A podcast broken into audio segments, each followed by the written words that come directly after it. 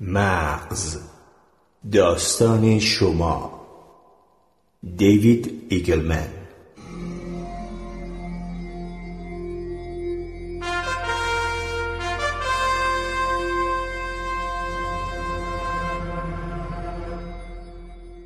واقعیت شما، واقعیت من. چگونه میتوانم اطمینان یابم که واقعیت من با واقعیتی که شما در میابید یکیست؟ در مورد بیشتر آدم‌ها تعیین چنین چیزی ناممکن است، اما در مورد عده‌ای میتوان گفت که درک آنان از واقعیت به طور قابل اندازه‌گیری با درک دیگران فرق دارد. مثلا هانا بوسلی یکی از کسانی است که حروف الفبا را به رنگ‌های مختلف می‌بیند. برای او بدیهی است که جی بنفش و تی قرمز باشد. حروف برای او به طور خود به خود با درک رنگ همراهند و او در همه عمرش برخوردار از این تداعی بوده است. نام خودش برایش مثل غروب آفتابی بود که از رنگ زرد شروع می شد و سپس به تدریج به رنگ قرمز و آنگاه به رنگی شبیه رنگ ابرها تبدیل می شد و دوباره به سوی قرمز و زرد میل می کرد. نام یان برخلاف این حالت برایش مثل استفراغ بود. البته او در روابطش با کسانی که صاحب این نام بودند مشکلی نداشت. هانا اهل شعر و شاعری و استعاره نیست. تجربه ذهنی او سینستژیا یا حس آمیزی نام دارد. حالتی است که در آن حواس یا در برخی از افراد ادراکات با هم مخلوط می شوند. انواع گوناگونی از حس آمیزی وجود دارند. برخی از افراد مزه لغات را می فهمند. برخی صداها را مثل رنگ درک می کنند. بعضی ها حرکات قابل مشاهده را مانند صدا می شنوند. حدود سه درصد جمعیت مبتلا به یکی از انواع حس‌آمیزی هستند. هانا یکی از شش هزار فرد دارای توانایی حس‌آمیزی است که من در آزمایشگاه هم درباره آنان تحقیق کردم. در واقع هانا به مدت دو سال در آزمایشگاه من کار می کرد. یکی از علل تحقیقم درباره حس‌آمیزی این بود که حس‌آمیزی یکی از معدود وضعیت‌هایی است که در آن تجربه فرد با دیگران فرق دارد و این نکته نشان می‌دهد که درک همه ما انسان‌ها از واقعیت یکی نیست.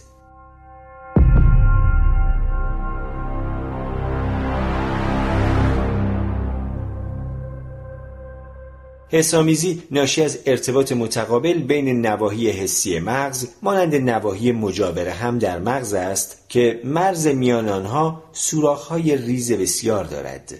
حس‌آمیزی نشان می‌دهد که حتی بروز تغییرهای میکروسکوپی در اتصال‌های مغزی می‌تواند منجر به درک اشکال دیگری از واقعیت شود. من هر بار که با شخصی دارای این توانایی دیدار می کنم باورم می شود که درک انسانها و مغزهای آنان از واقعیت با هم تفاوت بسیار دارد. پیچ و تاب خوردن زمان. جنبه دیگری از واقعیت وجود دارد که همواره پیش چشم ماست: حس مغز از گذشت زمان که اغلب شگفت‌آور است. مثلا در برخی از موقعیت‌ها به نظر می‌رسد واقعیت دارد با کندی یا تندی بیش از حد سپری می‌شود.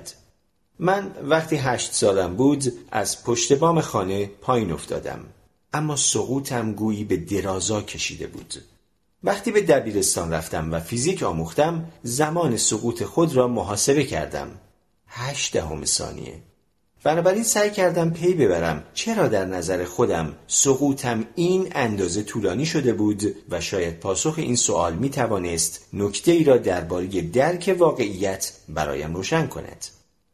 جب کورلیس، یک ورزشکار حرفه‌ای، یک بار که با لباسهای مخصوص پرش از ارتفاع از بالای کوه به پایین پریده بود دچار خطای تعریف زمان شد. ماجرا با پرشی حرفه‌ای که نظیر آن را در گذشته بارها انجام داده بود آغاز شد.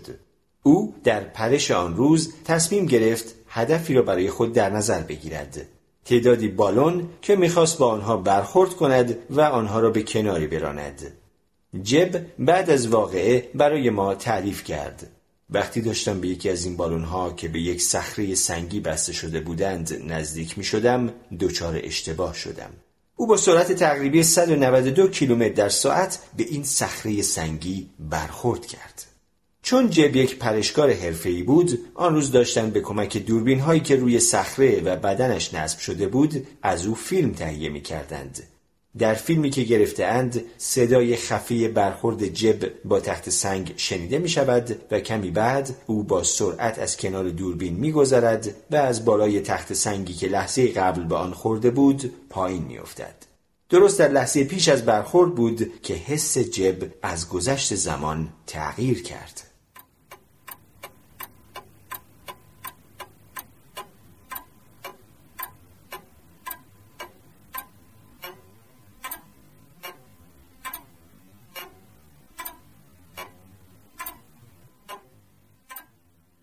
او میگوید مغزم دچار دو فرایند فکری جداگانه شد که مربوط به ویژگی‌های فنی مسئله بود. دو تصمیم پیش روی خود داشتم، یا نباید ضامن چتر نجات را میکشیدم و پیش میرفتم و با صخره برخورد میکردم و به احتمال زیاد میمردم، یا باید ضامن را میکشیدم و چتر باز میشد و طی زمان انتظار برای رسیدن تیم نجات از شدت خونریزی جان میباختم. این دو فکر برای جب گویی تا چند دقیقه ادامه داشت. احساس می‌کردم سرعت عملم به اندازه افزایش یافته که درکم از همه چیز متناسب با آن کند شده است و همه چیز دارد کش می‌آید.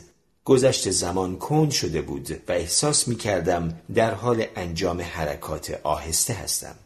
سرانجام ضامن چتر را کشید و ضمن شکستن استخوان ساق یک پا، هر دو پاشنه و سه انگشت پا روی زمین فرود آمد. از وقتی که جب به صخره برخورد کرد تا وقتی که ضامن را کشید شش ثانیه به طول انجامید. اما درست مثل حالت سقوط من از پشت بام، کشیدگی زمان سبب شده بود که این مدت برایش بیشتر جلوه کند. انسان‌ها حس درونی کند شدن گذشت زمان را در بسیاری از حوادث توأم با خطر مرگ گزارش کرده اند. مثلا در سوانح رانندگی یا مسابقات مشت‌زنی یا در رویدادهایی که یکی از عزیزان ما در معرض خطر قرار می‌گیرند، مثل حالتی که کودکی به درون دریاچه‌ای سقوط می‌کند، در همه این موارد شاهدان می‌گویند رویدادها بسیار کندتر از معمول سپری شده‌اند و ذهن آنها توانسته است انبوهی از جزئیات را ثبت کند. وقتی من از پشت بام افتادم یا جب به صخره برخورد کرد، در مغز ما چه اتفاقی افتاد؟ آیا به راستی در حالتهای توأم با ترس و وحشت گذشت زمان کند می شود؟ چند سال قبل من و دانشجویانم برای بررسی این حالت آزمایشی را طرح کردیم. ما برای ایجاد ترس داوطلبان را از ارتفاع پنجاه متری به حالت سقوط آزاد و پشت به محل سقوط به پایین پرتاب کردیم. در این آزمایش به مچ دست داوطلبان نمایشگر دیجیتالی وصل کرده بودیم. دستگاهی که خود آن را ابداع کرده بودیم و نامش را گذاشته بودیم زمانسنج مفهومی. داوطلبان میبایست در حد امکان اعداد روی صفحه نمایشگر را بخوانند و گزارش کنند. بدیهی بود اگر گذشت زمان برای آنها کند میشد، میتوانستند اعداد ظاهر شده روی صفحه نمایش را بخوانند. اما در عمل هیچ یک از آنها نتوانستند این کار را انجام دهند. پس چرا جب و من حادثه‌ای را که برای من روی داده بود به شکل آهسته به یاد می آوردیم؟ به نظر می رسد پاسخ این سوال در شیوه ثبت خاطرات در مغز نهفته است. در وضعیت‌های خطرناک، ناحیه‌ای از مغز که آمیگدال یا بادامک نام دارد با دنده سنگین حرکت می‌کند و فرماندهی همه نواحی مغز را بر عهده می‌گیرد و مجبورشان می‌کند که متوجه اوضاع باشند. وقتی آمیگدال وارد میدان می‌شود، خاطرات با جزئیات و وضوح بیشتری نسبت به حالت معمول ثبت می‌شوند. یعنی یک سامانه حافظه ثانوی فعال می شود. در واقع کار حافظه همین است، ثبت رویدادهای مهم به گونه‌ای که اگر فرد دوباره در چنان وضعی قرار گرفت، مغزش اطلاعات بیشتری برای حفظ بقای او داشته باشد. به عبارت دیگر، وقتی اوضاع تهدیدآمیز و خطرناک شود، از دید مغز بهترین وقت برای یادداشت برداری است. جنبه جالب موضوع این است که مغز عادت به هجوم انبوه اطلاعات برای ذخیره‌سازی در حافظه ندارد. بنابراین وقتی این رویدادها در حافظه از نو تکرار می شوند، تصور این است که زمان بیشتری به طول می انجامند. یعنی در اصل ما وقایع خطرناک را به شکل حرکت آهسته حس نمی کنیم، بلکه به هنگام یادآوری وقایع مذکور آنها را به شکل آهسته می بینیم. وقتی از خودمان می پرسیم چه شد، جزئیات ذخیره شده در حافظه اینطور به ما القا می کنند که ماجرا با حرکت آهسته اتفاق افتاده است، حالا که در عمل اینطور نبوده. این تحریف زمانی موقع توجه به وقایعی که از سر گذرانده این پیش می آید و نوعی ترفند حافظه برای نگارش داستان واقعیت است. اگر سانحه خطرناکی برای شما پیش آمده باشد، ممکن است اصرار داشته باشید که از جریان وقوع جزئیات آن به شکل آهسته آگاه بوده اید. اما توجه کنید که این نیز یکی دیگر از ترفندهای خودآگاهی ماست. چنانکه در بحث‌های قبلی درباره همزمانی حواس گفتیم، ما هرگز در زمان حال به سر نمیبریم. برخی از فلاسفه میگویند هوشیاری خودآگاهانه چیزی نیست غیر از تکاپوی سریع حافظه. مغز ما مدام میپرسد چه شده؟ چه اتفاقی افتاده؟ بنابراین تجربه خودآگاه در واقع همان حافظه آنی یا ایمیدیت مموری است.